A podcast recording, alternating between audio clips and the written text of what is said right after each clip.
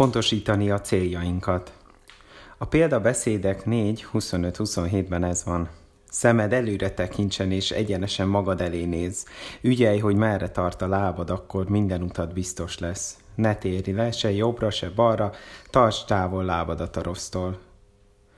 Gondolom te is észrevetted, hogy miközben folyamatosan időt spórolunk és mikrózunk, tápkapcsolóval irányítunk, mosogatógépezünk, jobb az internetünk, meg a közlekedési eszközeink egyre gyorsabbak, nem lett több időnk egymásra. Mi történt a sok felszabadult idővel? Más dolgokra fordítottuk őket. Visszaszerezhetnénk abból valamennyit, hogy a házasságunk ne szenvedje kárát?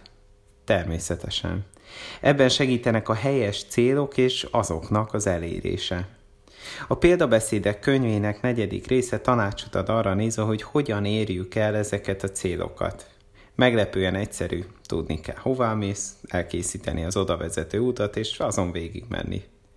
De meglepően nehéz. Kevesen alkalmazzák ezt a közösen eltöltött időre. A legtöbben csak sodródnak. Hogyan lesz időnk? El kell hagynunk sok-sok nagyon jó dolgot, ami elveszi az időnket a még jobb dologtól. Bármennyire is jó dolog valami, amit már megszoktunk, amire tegnap kedvünk lett és elkezdtük. Az életünknek nem lesz minden az értelme. Az életünk értelme az Istennel és az emberekkel való kapcsolatunk.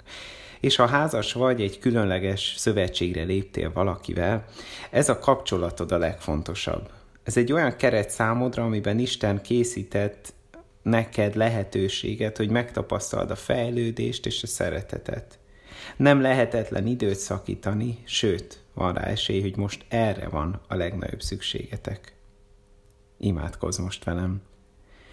Atyám, köszönöm, hogy segítesz nekünk a közös célok kitűzésében. Kélek, hogy adj bölcsességet és önuralmat, hogy tudjunk előre nézni ezekre a célokra.